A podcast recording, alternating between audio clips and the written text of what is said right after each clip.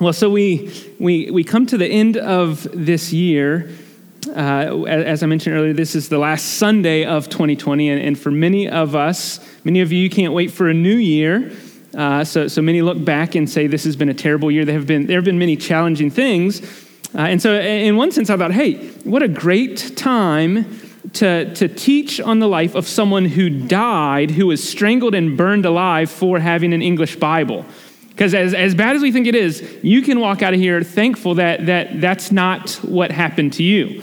So, so you have every reason to be encouraged when you leave this morning. But honestly, on a more serious note, I, I wanted us to end the year thinking about God's faithfulness in the past. I mean, nowadays there's this, this craze, and, and I know I'm not going to look at you, but I know several in our church family, they, they are infatuated with, with the ancestry, with finding out who they came from and, and who their parents and grandparents and great grandparents and what continent they came from. And so this morning, what, what I kind of want to do is, is so as, as, as Christians, our, our history goes way back. Uh, but, but as English speaking Christians, I, I, want us to look at someone who uh, is really the, the father of English Protestantism in, in many ways. And so we're going to look at this morning is going to be a little different. It's going to be a Christian biography. I don't know if you remember last year, two years ago, we, we looked at the life of Lottie Moon uh, as, a, as an aim to, to encourage you with, with the faithfulness of a woman that God used mightily in, uh, in foreign missions to China. Well, well, this morning I want us to look at William Tyndale. And so, even as we're singing, uh, you know, Will read Revelation 5, and then we sang. Hopefully, you recognize th- those words were directly from Revelation 5. And so, Scripture has been the, the, the, the kind of leading up the, the, the, the on ramp to this, this moment in our corporate gatherings when normally we'll, we'll open Scripture and I'll expound from Scripture. Well, that's not going to happen this morning. I feel like I, have let you down because we're not going to be looking at an inspired text this morning. Um, but, but we are going to have, hopefully, an inspired message. Okay, so, so we are going to look at the life of William Tyndale. And, and just so you know, in, in case any of you, uh, and, and I have in the back of my mind Gene Felberg, who would say, Well, what, what was the Bible passage you used? Um, so the Bible passage or, or, the biblical precedent for something like this uh, is Hebrews 11. Uh, so, with, with the hall of faith, so the author of Hebrews, he recounts generation after generation the faith of all God's people and how their faith led them to act. Uh, and then later, actually, in, in Hebrews 13, the, the author says, Remember your leaders and remember their faith and imitate them. And, and so there's this pattern of, of the Christian faith is, is caught by example. Uh, and so I think, it's, I think there is validity in looking at the life of faithful Christians in the past. And so we're going to look at William Tyndale. Um, and I, I, want you to just recognize uh, the privilege that we have here uh, simply in owning legally owning copies of God's Word. I mean, I, I could probably take a, a, survey, and each household has probably, I, I'd say, at least five to 10 copies of the Bible in your house. Now, they probably stay on the shelves, that's okay. Um, but the, the, fact that we have them in our possession and we're not afraid of them, we're not being uh, hunted down for having them, the, the fact that we can own our Bibles, the fact that we can read our Bibles, the fact that we can study it, that we can simply understand or make sense of, of what verses in the Bible say, these are all things that those living in the time of William Tyndale could not do. I mean, I thought about the, the truths that we were just singing. Hopefully, as we're singing, is he worthy? Your, your heart is, your affections are, are warmed because you, you know Jesus is worthy.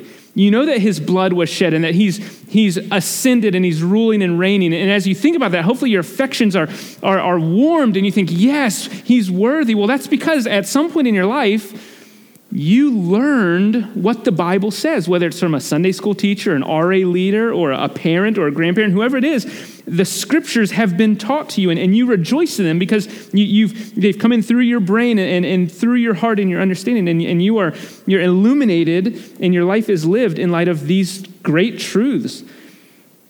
Well, these things couldn't happen among those living in the time of William Tyndale. I mean, I thought about on Christmas night, uh, Susanna one of her Christmas presents was a Bible. She wanted a Bible.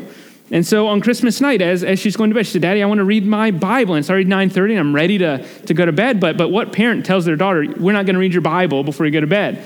Um, even if they're trying to, to manipulate, take advantage of us, we often will say, okay, let's do it.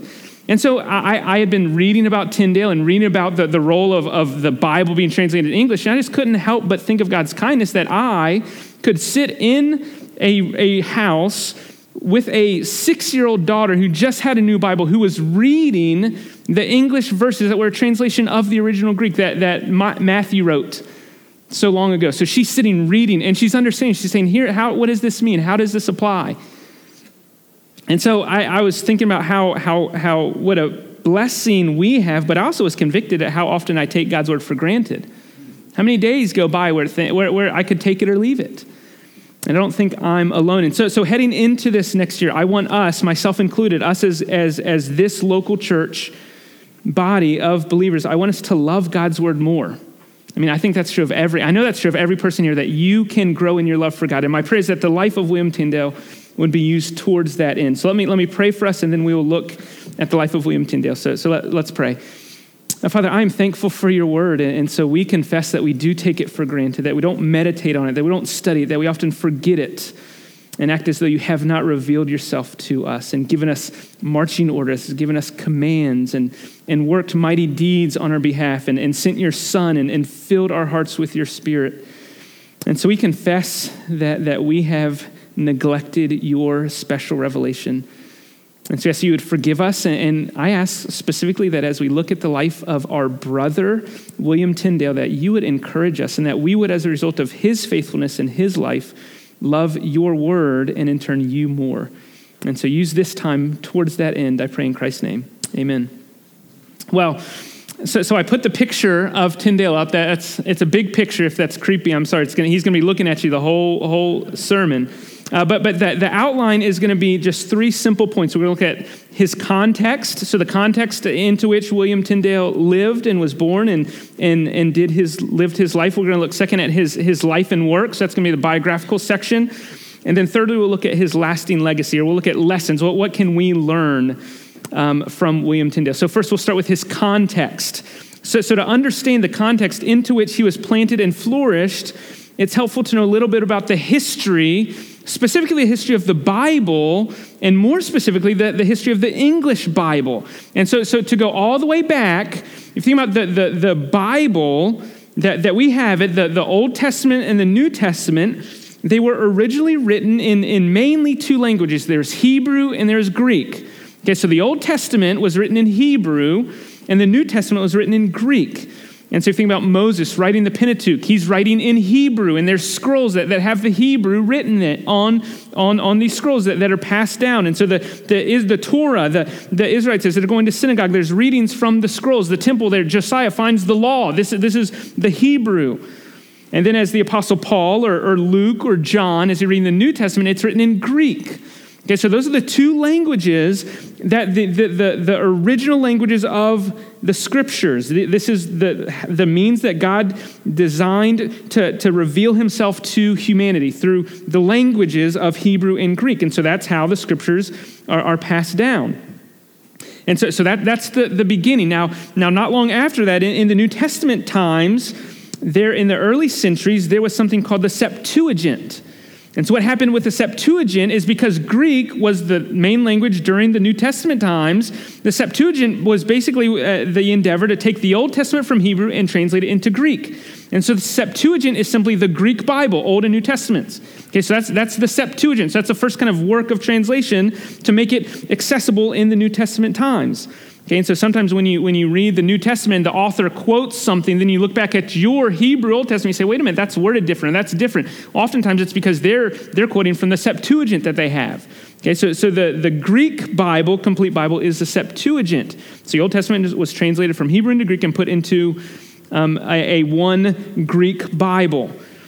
Well, that, that the, ne- the next kind of stop in, in understanding the, the context was in the late fourth century, in, in 382, there's a man named Jerome, Saint Jerome, he's known as, and he's commissioned by the Pope to translate. It starts with the four Gospels. And so, so Jerome is tasked with translating the four Gospels into Latin. So, so Latin, in the fourth century, Latin is, is the language of, of, of conquering kingdoms. And, and so this is what, what everything is written in. It's Latin. And so Jerome is going to translate the four Gospels. He starts with the four Gospels, but, but in time, he translates most every book of the Bible into Latin. Okay, so now we have a book. It's not the Septuagint Greek anymore, but now we have a Latin Bible, and that's known as the Vulgate. the Vulgate, and that was translated mostly by Jerome. And this Bible became the official Bible of the, the Holy Roman Catholic Church. So the Vulgate, the Latin Vulgate. And so for over a thousand years that would follow from Jerome's time, the Vulgate was the most common, really the only version of the Bible. And so most people, for, for that thousand years, the only version of the Bible they knew was the, the Latin Vulgate. And so most people, so, so Latin was the language of the scholars, of, of, of the intellectuals. And so most people had, they couldn't even access the Bible. It was in Latin. And so they would go to their masses, they'd go to their priests, and the scriptures would be read in Latin, and the, the, the, the services would be, the sermons would be preached in Latin. And so people, they, they just, they just went and they listened to things they couldn't understand. And that, that was the, the religious life, the sum of the religious life for many. That was the, the, the Bible in that time. And so the Vulgate was, in the time of, of Tyndale, was the, the commonly accepted Bible. Now, Tyndale was born in England, and in England, about 100 years before him, there's a man named John Wycliffe. So maybe you've heard of Wycliffe. Wycliffe is, is a, a well known figure in Christian history. He was an enemy of the Roman Catholic Church, and, and Wycliffe and a group of his followers known as Lollards. So maybe you've heard of the Lollards, maybe you remember in, in class or school learning, but, but the, the, T- Wycliffe attempted to get the Bible into English. Okay, he had a, a similar conviction that Tyndale had that, that people needed the Bible in their own language. And so what, what, what Wycliffe and the Lollards, they partially succeeded because what they did is they took the, took the Latin Vulgate and they hand wrote translations from Latin into English. Okay, and so what they would handwrite them and then they, they, would, they would publish them, they, they'd give them out. Okay, and so it was it was partially successful because number one, it was from the Latin, and so when Jerome went from the Greek and the Hebrew into Latin, he missed a lot. But but then to go from Latin to English, Wycliffe and his translations, it, it was all, in, in, many parts it was un, understandable and illegible, in, illegible at places also. And so they partially succeeded. So the first English translations were from Wycliffe and the Lollards. Um, but they, they were, Wycliffe was, was killed by the church or by the state, um, and his, his followers kind of went into hiding. But they were the forerunners of the Reformation.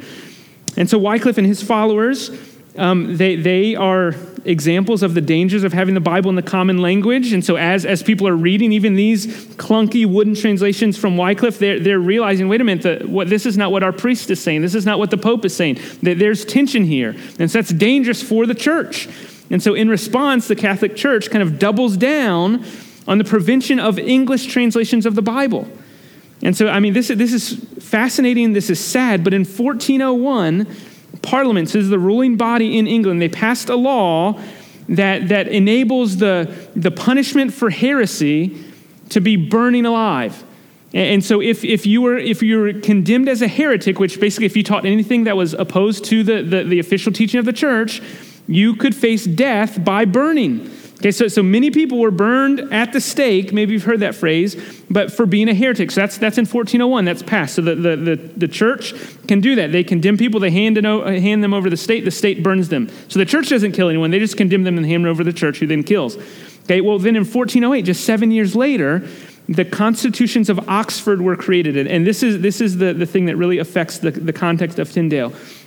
And so the constitutions of Oxford are, are these, this statute, and I'm going to read what it says, part of what it says. And this is, again, this is coming from the, the Roman Catholic Church. Quote, it is a dangerous thing, as witnesseth blessed St. Jerome, to translate the text of the Holy Scripture out of one tongue into another. Here's why. For in the translation, the same sense is not always easily kept.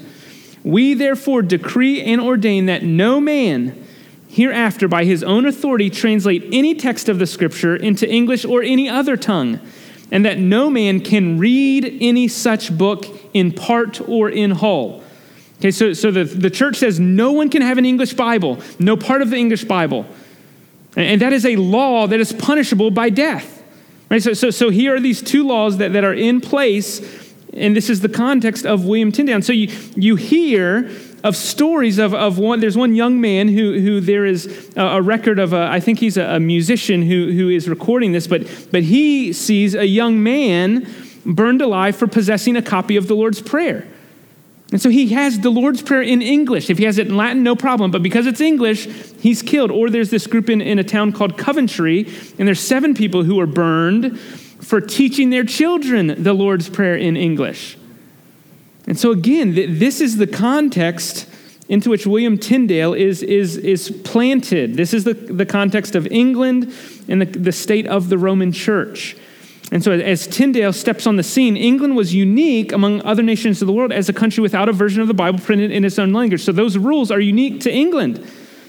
And so in, in Germany, so, so, remember, these are in the early 1400s. Well, in Germany, there, there's a German New Testament that's, that's published and printed and widely widely distributed in Germany in, the 14, in 1466, France in 1474, Italy in 1471, Spain in 1478, Czech language uh, New Testament in 1475, and there's a Dutch New Testament in 1477. And all those nations, all those languages, there are New Testaments in those languages in those countries. And so England misses out because of these laws. They don't. They don't progress with the rest of the world, with, with, the, with the progress of God's word. England, in this sense, missed an opportunity. This is highlighted by the fact that this is what drove Tyndale, but there's a very basic need of ordinary Christians to know the Bible and to know what it says in their own tongue. And so by, by 1520, that had been supplied often generations earlier in every European country except for England. Okay, and so, so this is the context into which Luther, or, Tyndale is, steps on the stage. And so remember, even in all those translations, though they are translated in those languages, they are still working from the Vulgate. Okay, so, so they're still wooden, they're still clunky, they, are still not really easy to read and understand, but they're at least in the common vernacular, the, the common tongue, which is better than nothing, but, but it's far from the original Greek and Hebrew, which leads to the, our, our next, and this is our last landmark event before we get to the life of Tyndale. Uh, but, but this last landmark event was 1516 and the publication or the printing of the first Greek New Testament. So, so there's, there's printed, there's mass produced a Greek New Testament by a man named Erasmus. He was a great Dutch philosopher, theologian, humanist. And Erasmus publishes the first Greek New Testament. So, so Martin Luther in Germany is going to eat this up and he's going to start studying. And it's going and it's like a, a rapid fire uh, that, that, that spreads. And what's fascinating, I found this fascinating, is that Erasmus his, his main goal was not to print a Greek New Testament. His main goal, remember, the Vulgate is the common Bible. He says, I'm going to, and he, he was brilliant. Erasmus was brilliant, but he wants everyone to know he's going to correct all the errors of the Latin Vulgate. And so he, what he wants to do is he prints, he, he publishes his translation of Latin but just so that people would know that he knows what he's doing, he's like, I'm going to put the Greek New Testament on a column beside my Latin so that people who can follow can check my work. And so his aim was to have the, the Latin corrected and the final version that, that, was, that was perfect. And in so doing, he publishes the Greek New Testament. And this was the first time that the Greek New Testament had ever been printed. Not written, but printed. And one author, so this author writes, it is no exaggeration to say that it set fire to Europe. Luther translated into his famous German version of 1522, and in a few years there appeared translations from the Greek into most European vernaculars. And so you have the Greek New Testament that is now being translated, and these were, this author says, the true basis of the popular Reformation. And so the, the, the, the Bible comes to the ordinary people. And so the New Testament was being made available in the native languages from the original, which is significant development and started turning the tide in favor of the ordinary Christian having the Bible in his or her own vernacular, which we stand far downstream from here today. And so this set the stage, this Greek New Testament set the stage for Tyndale to begin the process of translating the Bible into the English language, which, as we'll see, was still illegal at the time and led to many dangers for Tyndale. And so I, I want to look at the life of Tyndale. But let me read.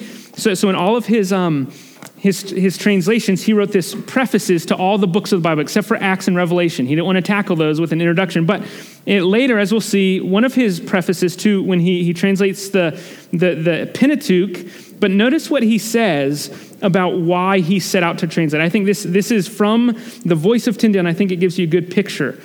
And so he's talking about the, the, the, the religious leaders. He said, A thousand books they would rather, have be, rather be put forth against their abominable doings and doctrine than that the scripture should come to light. For as long as they may keep that down, talking about scripture, they will so darken the right way with the mist of their sophistry and so tangle them that either rebuke or despise their abominations with arguments of philosophy and with worldly similitudes and apparent reasons for natural wisdom and with wresting the scripture unto their own purpose, clean contrary unto the process, order, and meaning of the text, and so delude them into descanting upon it with allegories and amaze them, expounding it in many senses before the unlearned lay people. Which thing only moved me to translate the New Testament because I had perceived by experience how that it was impossible to establish the lay people in any truth except the scripture were plainly laid before their eyes in their mother tongue that they might see the process, order, and meaning of the text. And so that's why there is, this is, I had perceived by experience it was impossible to establish the lay people, the, the normal person, in any truth except the scriptures are laid plain before their eyes. Unless you see it and read it and understand it, you will never be established in any truth, is what Tyndale says. So he sets out to translate the New Testament into the common tongue. Okay, so, so that, that's his life goal. Let's look at his life and his work. Okay, so, so here we'll get to the, the, the, the events of his life. He was born in a small town, a rural town called Gloucestershire, which is in England. Uh, not much is known about his childhood. It was 1494 when he was born, 1494. So you remember in 1516 is the, the, the publishing of the, the Erasmus New Testament. But so 1494, he's, he's born in a rural town. He's born into a wealthy family of, of merchants and landowners. So they would have, would have been involved in, in the, the rulership of the town there. So he is well to do. He is wealthy. And, and this is why we don't know much about his childhood, but we know he went to Oxford, which was a, a college there, a university there in England, in the town of Oxford. And he went there when he was 12 years old to study. Okay, and, and he was there, Oxford, for 10 years. And so he would have learned, he received a Bachelor of Arts from Oxford, and he studied things like grammar and arithmetic and geometry and astronomy and music theory and rhetoric and logic and philosophy. All these things would have been studied by Tyndale there in Oxford in the early 1500s. And after he received his BA, his Bachelor of Arts, he stayed longer and received a Master of Arts. And so he was there at Oxford for, for 10 years, studying and learning. And after he finished, his Master of Arts, he left Oxford as a highly reputable and trained linguist from the well-respected Oxford University. This was like the Harvard of London or of England. So he was he had gone to the, the, the most well-known university and he had he had he had learned greatly and he had he had established himself as one to be respected. He was he had a mind that, that people recognized was gifted. In fact, one biographer says that William Tyndale was a most remarkable scholar and linguist whose eight languages include skill in Greek and Hebrew far above the ordinary for an Englishman of the time. Okay, so he knew eight languages. Eight languages, and it's even said of Tyndale that, that whatever of the other seven, so, so English was his native language, so he knew seven other ones, and it said that whatever of the seven languages he was speaking, the hearer, in, in hearing him talk, would suppose him to be speaking his native tongue. So, so may, may, maybe you, like me, have been through a few years of Spanish. And, and so you, you talk, you see someone and you think, oh, they, they're speaking Spanish. Let me try. And you're like, hola, como estás? And it's like, okay, they're, they're patient. And I go, okay. Well, Tyndale had mastered eight, seven other languages in such a way that, that he could communicate freely. So people couldn't tell, oh, wait, are, are you from that country? And so, so it just shows his remarkable natural gifting. It was clear he was naturally gifted in his ability to understand and translate languages, something that would play a significant role in his entire life. And so after Oxford in 1516, he would go to another university, which was Cambridge, which was, was lesser known, and it was, it was more, uh, it was younger than Oxford, but, but this was the rival, the intellectual rival in England to to Oxford, so he goes to Cambridge. And so, as he's at Cambridge, things start to, to work themselves, uh, his life starts to take shape. Um, so remember, the, by the time he gets there, the, the Greek New Testament is being published. That Luther is, is setting Germany on fire with his, with his anti Catholic teachings and writings. And, and so here in, in Cambridge, there's this young group of, of intellectuals, these learners who are, who are reading everything that came from Luther. They're studying their, their Greek New Testament. And, and this group uh, begins forming the, the, the, this, this group, be, they, they become the catalyst for the Reformation in Protestant England. Okay, and so they meet at this place, this pub called the White Horse Inn. Okay, and, and this, this pub was, was so filled with beer and Luther that they called it Little Germany. Okay, so, so all of these, these young men who, who were studying and learning, and, and they were eating up all this, this Reformation uh, theology and, and these, these writings, they're meeting together, talking and arguing. And some, some of the names, you may not be familiar with them, but, but maybe you are. Some of them, men like Robert Barnes and Nicholas Ridley and Hugh Latimer. So Ridley and Latimer, maybe you've heard, they, they were burned at the stake together later. Um, Miles Coverdale, who would play a role in, in, translations of the English Bible after Tyndale. Thomas Cranmer was Archbishop of Canterbury later and, and was influential in, in kind of shifting England towards a more Protestant direction. Thomas Bilney and William Tyndale. And so the discussions among these men, this group at the White Horse Inn, would become the kindling for the English Reformation. And so it is here, as Tyndale is studying and reading his, his Greek New Testament, he's encountering these Reformation teachings that, that Tyndale develops a deep commitment to the core truths of Protestantism, of this Reformation that, that's brewing. And so Luther was extremely influential on Tyndale. But, but more than that, just the doctrines of Luther, the doctrines of the, the, the New Testament, of the scriptures, were even more influential in, in shaping the life of Tyndale. And so he, one of his first books was called The Parable of the Wicked Mammon, which is just a, a treatise on the core Reformation doctrine of justification by faith alone. And, and so he's influenced by, by Luther in this Reformation, and he begins uh, shaping his life in accordance with what he's learning and, and what he's seen. And so after Cambridge, he goes back to, and he was hired by a Sir John Walsh. And so he becomes a tutor for this, this family. They, they have an estate, and, and he, they have two young boys, and, and Tyndale is hired as, as the tutor. He's a, the private chaplain for the family, he's the personal secretary to Sir John Walsh. And so he, he's in a, a more removed setting, and from this removed setting, he gives himself over to study the Greek New Testament and to consider the, the Reformation truths that he had come to embrace. And so he, he's just growing and studying and learning. And he would also, he'd go re- regularly preach to locals at, a, at a, a, local congregation in a nearby town. And, and, so as he's here at the, at the Walsh Estate, in that time, if you're a well to do family, had an estate, your, your dinner table would be a place for, for all the who's who of the town to come, and, and gossip would travel around the dinner table. And so Tyndale would be at all of these dinners. And so he would, time after time, you'd have the local clergy, these priests who are coming, and Tyndale was, was amazed at how little they knew. So he's reading his Greek New Testament, and he's talking to these priests, and they have no idea what he's talking about because they don't know Greek. They, they don't even know Latin. They just say what they're supposed to say. And so, so there's this tension that, that continues to grow as Tyndale sees the state of the Roman church. It, it was the appalling biblical ignorance of the Roman church that Tyndale witnessed.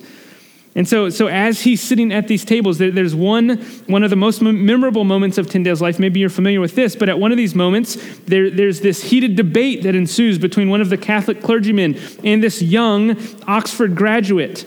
And so, so they're, they're talking about the Pope and, and how you are to re- respect the Pope. And this, this priest, just, just infuriated with Tyndale, said, We'd be better off without God's law than without the, without the Pope's law.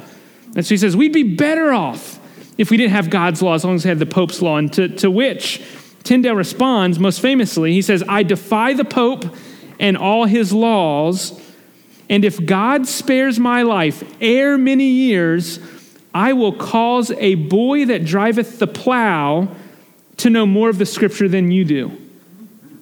So I defy the Pope. And if, if God gives me enough years, I'm going to make sure that the plowboy out in the field knows more of the Bible than you do.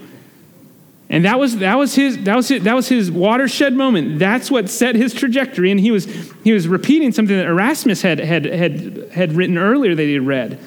But it was here. He wanted the plowboy, he wanted the common person to know the Bible, to have access to the Bible in his own language. And so it is here at this dinner table of the Walshes that, that he recognized his life, life's work was to be, going to be translating the Bible from the original Greek and Hebrew into the English language. And so that's what, that's what he sets out to do. And so with this new aim, he, he has connections with the Walshes, and, and so he uses some of their, their connections to try and get the, the approval of a bishop of London, who, a Bishop Tunstall, to, to oversee his translation. So remember, it, it's illegal for someone to translate the Bible into English. So he can't do it in anywhere in England unless there's an authority, a bishop, or someone who will, uh, who will provide cover for him to do it underneath their protection. So, so if the Bishop of London says, "Yeah, I, I, Tyndale's with me," the church won't come after him. So he can he can enable him. This is what what Prince Frederick does for Martin Luther, if you remember in Germany. And so he goes to the Bishop of London, and, and he thinks it's going to work. The Bishop of London refuses him. Um, he was the one, one man that, that had the ability and the power to, to enable Tyndale to do it. And so in, Tyndale realizes it's not, I can't do this in England because of what would be required with the printing and, and the, the circulation, it, it, had to be done undercover. And so there in England, Tyndale realizes I can't, I can't do it here. I have to leave my homeland to pursue my life's work. And so in 1524, at the age of 30, he leaves England and heads for Germany. And so at age 30, in the year 1524, he leaves England and he would never come back.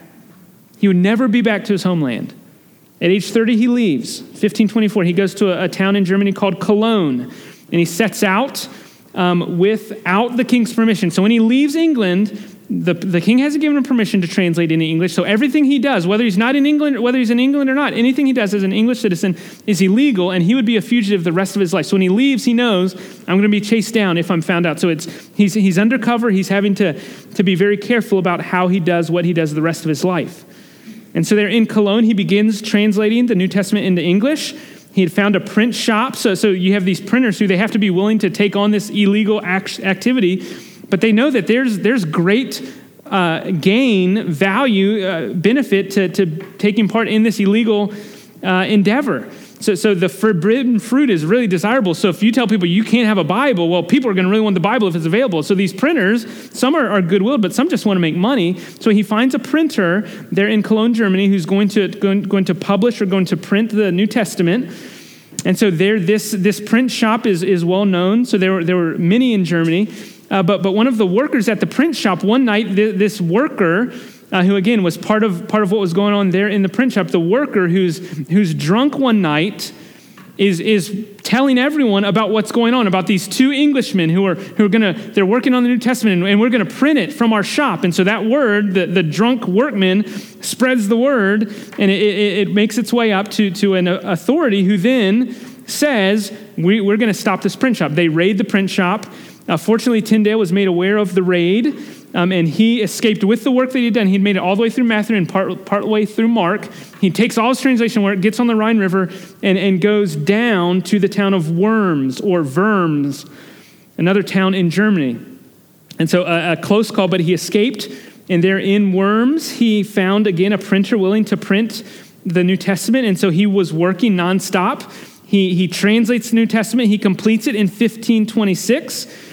And in 1526, Tyndale printed the first English translation of the New Testament. So he completes it, the, the entire New Testament from the Greek into English. And, and so he prints it and begins distributing it through this printer back into England. Okay, so, so this was remarkable for the time that, that these are now in print, and these are pocket, they're portable sizes, so that people, they, they're, they're actually, once they're printed, the, the international trade routes of England, so England has, has these trade routes all over, and so these, these uh, copies of the New Testament are hidden in bales of cotton.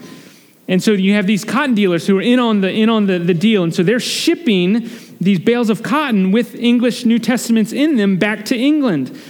And so as, as soon as these copies are, are made available in England, they're bought, they're, they're eaten up, and people are actually reading the Bible in their own language and understanding it for the first time. And so people can't get enough of them. And so this is a taste of, of, of the, the state of things there in England. And so this first translation, because of, how, because of the, the state of things, Tyndale's name isn't even on this first translation. And, and it's printed from a fake printing press. Right? So it's a fake printer, and, and the author is unnamed because it's illegal. So he had to maintain secrecy. But, but nonetheless, these, these first English translations are spreading throughout England. And so the church and the state, as, as these copies of New Testament spread, uh, word travels and the authorities get, get wind of it and they begin trying to, to, to get as many of these copies as they can. So they're like, well, well we got to buy them all up and we got to burn them. We got to stop these English Bibles from being distributed and from spreading.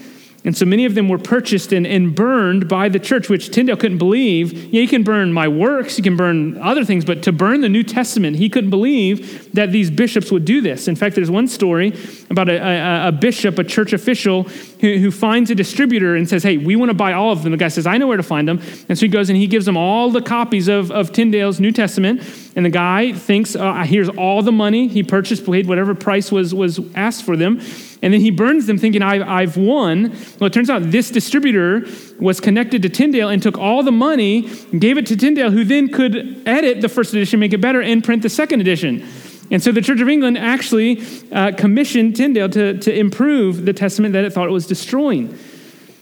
And so during all this, Tyndale, he's working on the New Testament, he's working on translations. He's also publishing these small tracts, or, or we, we'd call them books, promoting these, these core tenets of the Protestant Reformation, of justification by faith alone, of, of he, he spends time correcting uh, terms like doing penance. And so the Catholic Church says you have to do, do penance, and, and, and, uh, and Tyndale says, well, no, actually, in the New Testament, it's just the word repentance. So you don't have to do penance, you just have to repent, which is different than what they're teaching you. And so, and here's the, the many errors of the Catholic Church. So he's, he's writing constantly against all that he sees that's wrong, that's contrary to what the New Testament, the scriptures are teaching. And so he continued to be sought by the Roman Catholic Church and by the King of England. And so from the city of Worms, he, he moved to the city of Antwerp, where he'd continue updating and improving his New Testament, but also, and this is where his just his natural gifting comes into play, but at some point between leaving Cambridge and getting to Antwerp, he had learned Hebrew. He had learned Hebrew. If, if you could count on one hand the number of people in England that knew Hebrew at that time. No one knew it. There are a few.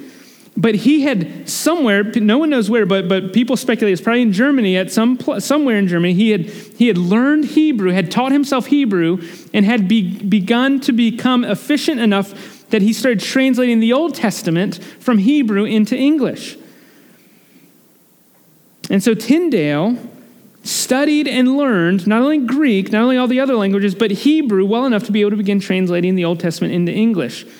And so his intelligence and his powerful ability to write is, is clear. And in fact, there's this worth noting that at some point in his life, the king, who's King Henry VIII, who's going to be the king for, for most of his life, the king recognizes, wait, I need Tyndale on my team. And so he sends a man named Stephen Vaughan to find Tyndale to try and get him back to England. Okay, so at this time, uh, Tyndale's f- to, writing against some, some other well known writers, and, and so his, his pen is very powerful, so the king wants him.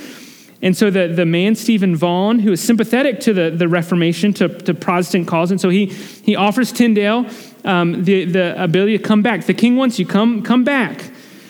And so Tyndale can't believe the offer. In fact, as, as Vaughan is recounting the conversation, he says that Tyndale has tears in his eyes as he's telling him, the king will offer you mercy and pardon if you'll come back. But, but Tyndale, listen, he makes one request to Vaughan. So Vaughan says, Hey, come back, King wants you. This is what Tyndale says. So this is Vaughan's recollection of the conversation. He says, This is, this is what Tyndale says in, in response to this, this offer. I assure you, if it would stand with the king's most gracious pleasure to grant only a bare text of Scripture, no commentary, no margin notes, just a bare text of Scripture to be put forth among his people, be it the translation of whatever person he wants, I shall immediately make faithful promise never to write any more, nor to abide two days in these parts after that happens. But I'll immediately come unto his realm, and there most humbly submit myself at the feet of his royal majesty, offering my body to suffer whatever pain or torture. Yet death, what death his grace will, so this be attain, obtained. Until this time, I will uh, abide in the asperity of all chances whatsoever come, and endure my life in as many pains as it is able to bear and suffer. So basically, he says, Okay, I'll come home just tell the king, I want the, the Bible to be translated in English, in the language of his people. I don't care who he has, doesn't. Just if he will agree to put the Bible, no notes, no anything, just the bare text before the people, publish it, print it, make it available, I will come home and I'll never write another word. The king never responds, never responds to it. Eh, but it's to this response when, when Vaughan is writing back to the king, telling about this, this interaction, he says to the king of Tyndale that he's always singing one note. Do you know what the one note that Tyndale sang no matter what? Get the Bible into the language of the people. That was his note. He was always singing it. And so here's chance at freedom, chance at going home. He says, I'm not going home unless the Bible is in the language of the people. That was his one note, and he's going to sing it until it came to pass. And like I said, the request was never granted, so Tyndale never did end up returning to England. And for whatever reason, maybe the king was offended. He quickly changed his mind about Tyndale and continued sending men to hunt for him and to capture him. He was still a fugitive that, that was being sought after. And so in 1530, he had completed his translation of the first five books of the Old Testament, the Pentateuch, the first five books from Hebrew into English, and those begin being printed and shipped back into England. And again, these translations are hugely impactful. Think about what we learned just in the book of Genesis alone. So the book of Genesis is now translated in English, and people are, are reading the creation accounts in, in ways they can understand, and, and the, the, the rest of the, the books of the first five. In fact, uh, uh, Tyndale referred to Deuteronomy as the, the greatest of all the books of Moses, which is, is fascinating to think about. But here he's translated the, the first five books of the Bible, sending them back to England. And now, because of the work of Tyndale, the entire New Testament and the first five books of the Old Testament had been accurately, translated from the original languages into common English in such a way that anyone could read and understand the Bible. And they, they were accessible, they, they were affordable. And so, as, as things, as time is going on, Tyndale was bringing the Bible to the plowboy. That's what he was doing. And so, in Antwerp, this is a city where, where he's, he's doing this publishing. He is still being pursued by the church, and he finds refuge in the house of, of Thomas Poyntz, uh, who is an influential figure later. But, but there in Antwerp, he translates the Pentateuch, but he also made correction and improvements of the 1526 New Testament translation. And so in, in 1534, eight years after the first edition, he published what, what one, uh, one biographer called The Glory of His Life's Work, which is the 1534 edition of the New Testament. So, so that's, that's the crowning, that's one of the greatest books ever published in the English language, maybe the greatest. So it's a 1534 edition, and all 6,000 copies that were printed sold out within a month, it said. He would publish a few more editions, but, but they were minimal changes. From 1526, the first edition, to 1534, that eight years, he was constantly revising. So he's learning Hebrew. So now he's, he's able to look at the New Testament and think, oh, well, this is what was meant. Oh, here's a better way to say this. And so there were some uh, 5,000 edits from 1526 to 1534. But 1534 was, was pretty much, it was set, and that was the New Testament in English. And so then after that, in, in 1535, in the city, there arrives a man from England named Henry Phillips. Phillips was, was from a very wealthy family. He had been given some money from his father. He, he had a debt, and so his dad gave him money to pay the debt. Henry Phillips, instead of doing what his father had asked him to do, his, he goes and he gambles away all of his father's money. And so his debt is now double. And so he's afraid to, to go back to his father with the news. And so he's in a, a, a, a dire situation. And one Catholic church leader was aware of Phillips was aware of Phillips' plight and considered him the perfect person to pay to go find Tyndale. And so Phillips was offered a large sum of money to travel to Europe and locate Tyndale and bring him back. So he was a, a modern day Judas who, for a little bit of money, went after Tyndale. And so he arrives in Antwerp. He's an Englishman, remember? So, and he's from a wealthy family. He can, he can navigate the, all the connections there. He quickly makes the connections he needs with the English merchants there in Antwerp, and he, it's not hard for him to locate Tyndale. And so, having established a, a relationship with Tyndale, my one thing that's said of Tyndale, he's working with some, some individuals there in Antwerp. In fact, Poyntz, the man who's staying with, warns him about Phillips, and Tyndale says, No, no, no, he's fine. So he was too trusting, some would say.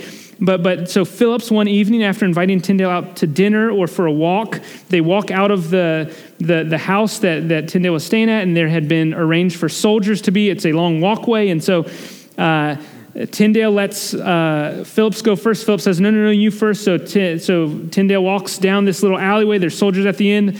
Uh, Phillips points his hand. It's a, I mean, this is all in, in, in, Foxe's Book of the Martyr. He points his hand and sees the one. The soldiers capture Tyndale and arrest him. And so there is the arrest. The fugitive is captured. And after 12 years as a fugitive, Tyndale was uh, at last apprehended and taken into custody. Now, thankfully, he, all this time after the first five books of the Old Testament are translated, he continued working on Old Testament translation. And, and when he was arrested, the house was ransacked. But thankfully, uh, someone there had, had taken all of his translation material and had, had saved it.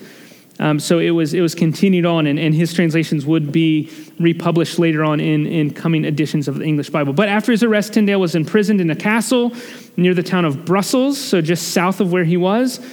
Um, and so that's where he spent, I think it was 500 days, where he was spent there in, imprisoned in that castle. In fact, the only surviving handwritten communication from Tyndale was written during his final days in the castle. This is what he writes to there's some unnamed officer in the castle, and this is what Tyndale writes as, as he's just waiting. He doesn't know what's going to happen. He's waiting for his trial. He's arrested, but he's awaiting his trial. And here's what he writes. It's very Pauline. Listen to how he to the request he makes. He says, I believe, most excellent sir, that you are not unacquainted with the decision reached concerning me. On which account I beseech your lordship, even by the Lord Jesus, that if I'm to pass the winter here, to urge upon the Lord commissary if he will deign to send me from my goods in his keeping a warmer cap. For I suffer greatly from cold in the head, being troubled with a continual uh, something which is aggravated in the prison, in this prison vault. A warmer coat also, for that which I have is very thin.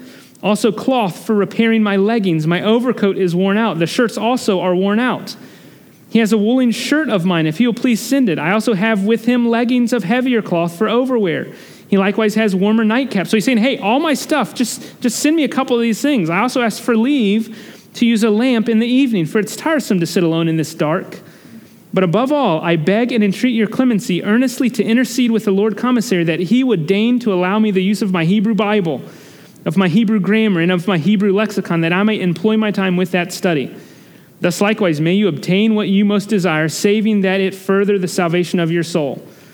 But if, before the end of the winter, a different decision be reached concerning me, I shall be patient and submit to the will of God, to the glory of the grace of Jesus Christ my Lord, whose spirit may ever direct your heart. Amen.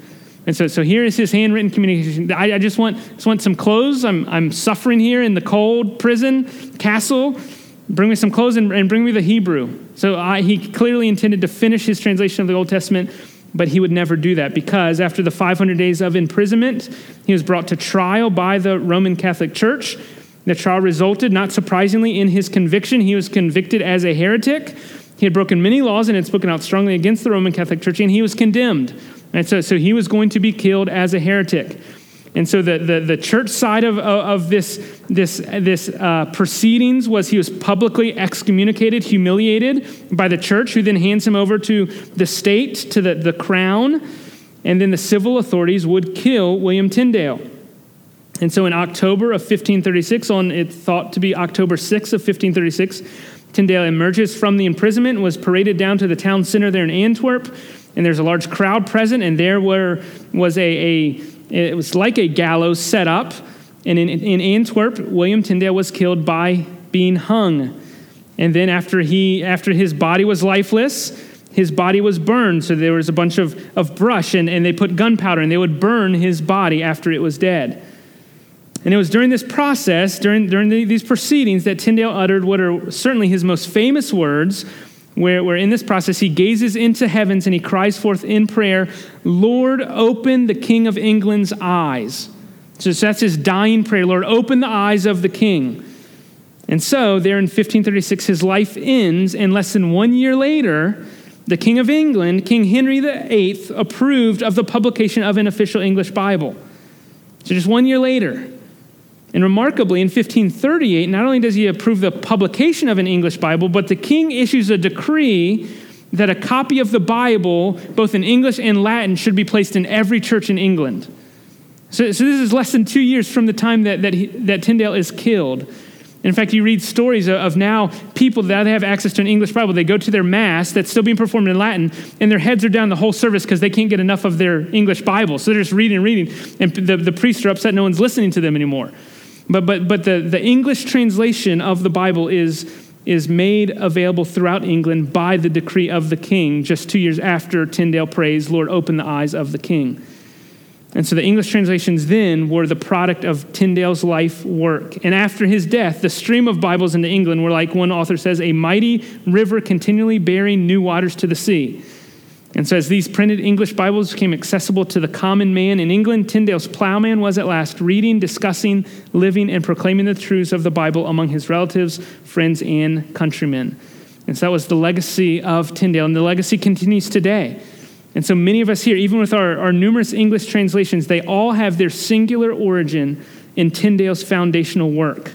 And so, uh, whatever the publisher, English Standard or Christian Standard or New International or New American Standard, all these English publishers continue to stand upon the sturdy shoulders of Tyndale's pioneering efforts.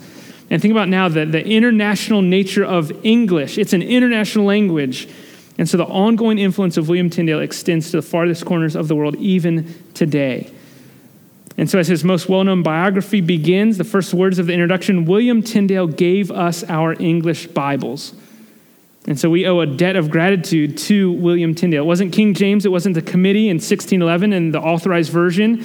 In fact, if you look at the authorized version that, that the king published in, in 1611, nine tenths of the authorized, ver, authorized version is taken verbatim from Tyndale's New Testament. And then half of the Old Testament, remember, he only, he only got through half of it, but half of the Old Testament that the authorized version uses is nine tenths of that is verbatim from Tyndale. And so the, the King James Version that we still read today, that was just read here on Christmas Eve, that was the product of William Tyndale. So his legacy continues. And so I just, I know we're, we're running out of time. I just have a few points of, of lessons or, of application for us. And I think they, they're probably evident as I've been going, but, but first, God's word is precious. That would be the first thing. God's word is precious. And so this will be an effective sermon if this afternoon or tomorrow morning or at any point over the rest of your life, you wake up one morning and think, I'm going to read God's word this morning because I can. Right? Don't take it for granted. God's word is precious, and, and we have it. We have it translated in our very hands from the original Hebrew and Greek. That's not always been the case. And so God's word is precious. The, the other next point of application God's word is powerful. God's word is powerful. The, the, English Protestant Reformation was a powerful movement that was necessary to correct the, the, the problems, the issues of the Roman Catholic Church. And it was God's word that did it. It just had to be unleashed. So Luther unleashes it, Tyndale unleashes it, Zwingli unleashes it. These reformers, all they're doing is saying, we want to read the Bible. We want the people to know the Bible. And God's word is what creates the change. And through this powerful revelation of God's word, the gospel is made manifest. And your justification by faith alone is, is made a championing cry. And so God's word is precious, it's powerful. Another thing, and this is, I, I, I don't think, let me just mention as you think about this, I thought about this this week, there are still places in our world where they don't have the Bible in their language. And so, one of the benefits we have as a Southern Baptist church is we're part of the International, International Mission Board, where we have missionaries like, like the Franks who are in Poland and are ministering where it's a, a, a, Western city that still needs gospel ministry. But we have people who are, in, who are in the far reaches of the world who are working to translate the Bible. So they're learning languages that have never had the Bible in their language before. And so we ought to pray for God's word to be translated. We ought to support the translation work of God's word because God's word is powerful. Second last thing, God's gifts are purposeful. So, so I won't, I know I won't be, you probably won't be remembered for something as seemingly important as William Tyndale, right? But you're not William Tyndale. God didn't create you to know fluently eight languages. He didn't give you the mind that He gave Tyndale, but He made you as you are. He didn't make you anyone else. He made you, and He's purposely created you the way you are, whatever it is. God has gifted you to serve Him. And so, my prayer for all of us, but, but I thought especially of, of the younger people, I thought about my kids. And I would, I would, I would pray that, that all of our young people would dream big dreams for God, but would consider your life in light of God's plan and God's work, not for yourself. Think about what God, how God could use you. How has God gifted you? If you make an influence on you for your name, it's gonna it's it's fleeting. But if you're used by God for his purposes, it will last forever. And so God's gifts are purposeful. Recognize who God has made you to be and then serve him and, and spend your life for his purposes. The last thing I'll say, and then we, are gonna we're to sing one song in response. Um, but the last thing I'll just say is, is the role of Christian biography in the life of Christian. I mean, we are surrounded by a cloud of witnesses, so the local church is a great place for that. But, but also, we have accounts of faithful men and women who have gone before us, who have lived lives of faithfulness. And so I would just encourage you, maybe for 2021, a goal would be for you to pick a biography of a Christian. There are lots of them. Pick one and, and, and commit to reading it because I can promise you, you're going to be encouraged as you read about God's faithfulness in the lives of others, and you'll see your life in, in light of his faithfulness in the past. And so I would encourage you, the role of Christian biography in, in, in my life and I think in the life of, of the church is, is valuable. And so God's word is precious, God's word is powerful, his gifts are purposeful, and there's a place for Christian biography. Um, so, so I'll ask Andrew to come up and we'll, we'll sing, but let me pray as we close and we'll stand and we'll be dismissed with a great Reformation hymn uh, this morning. But let me pray.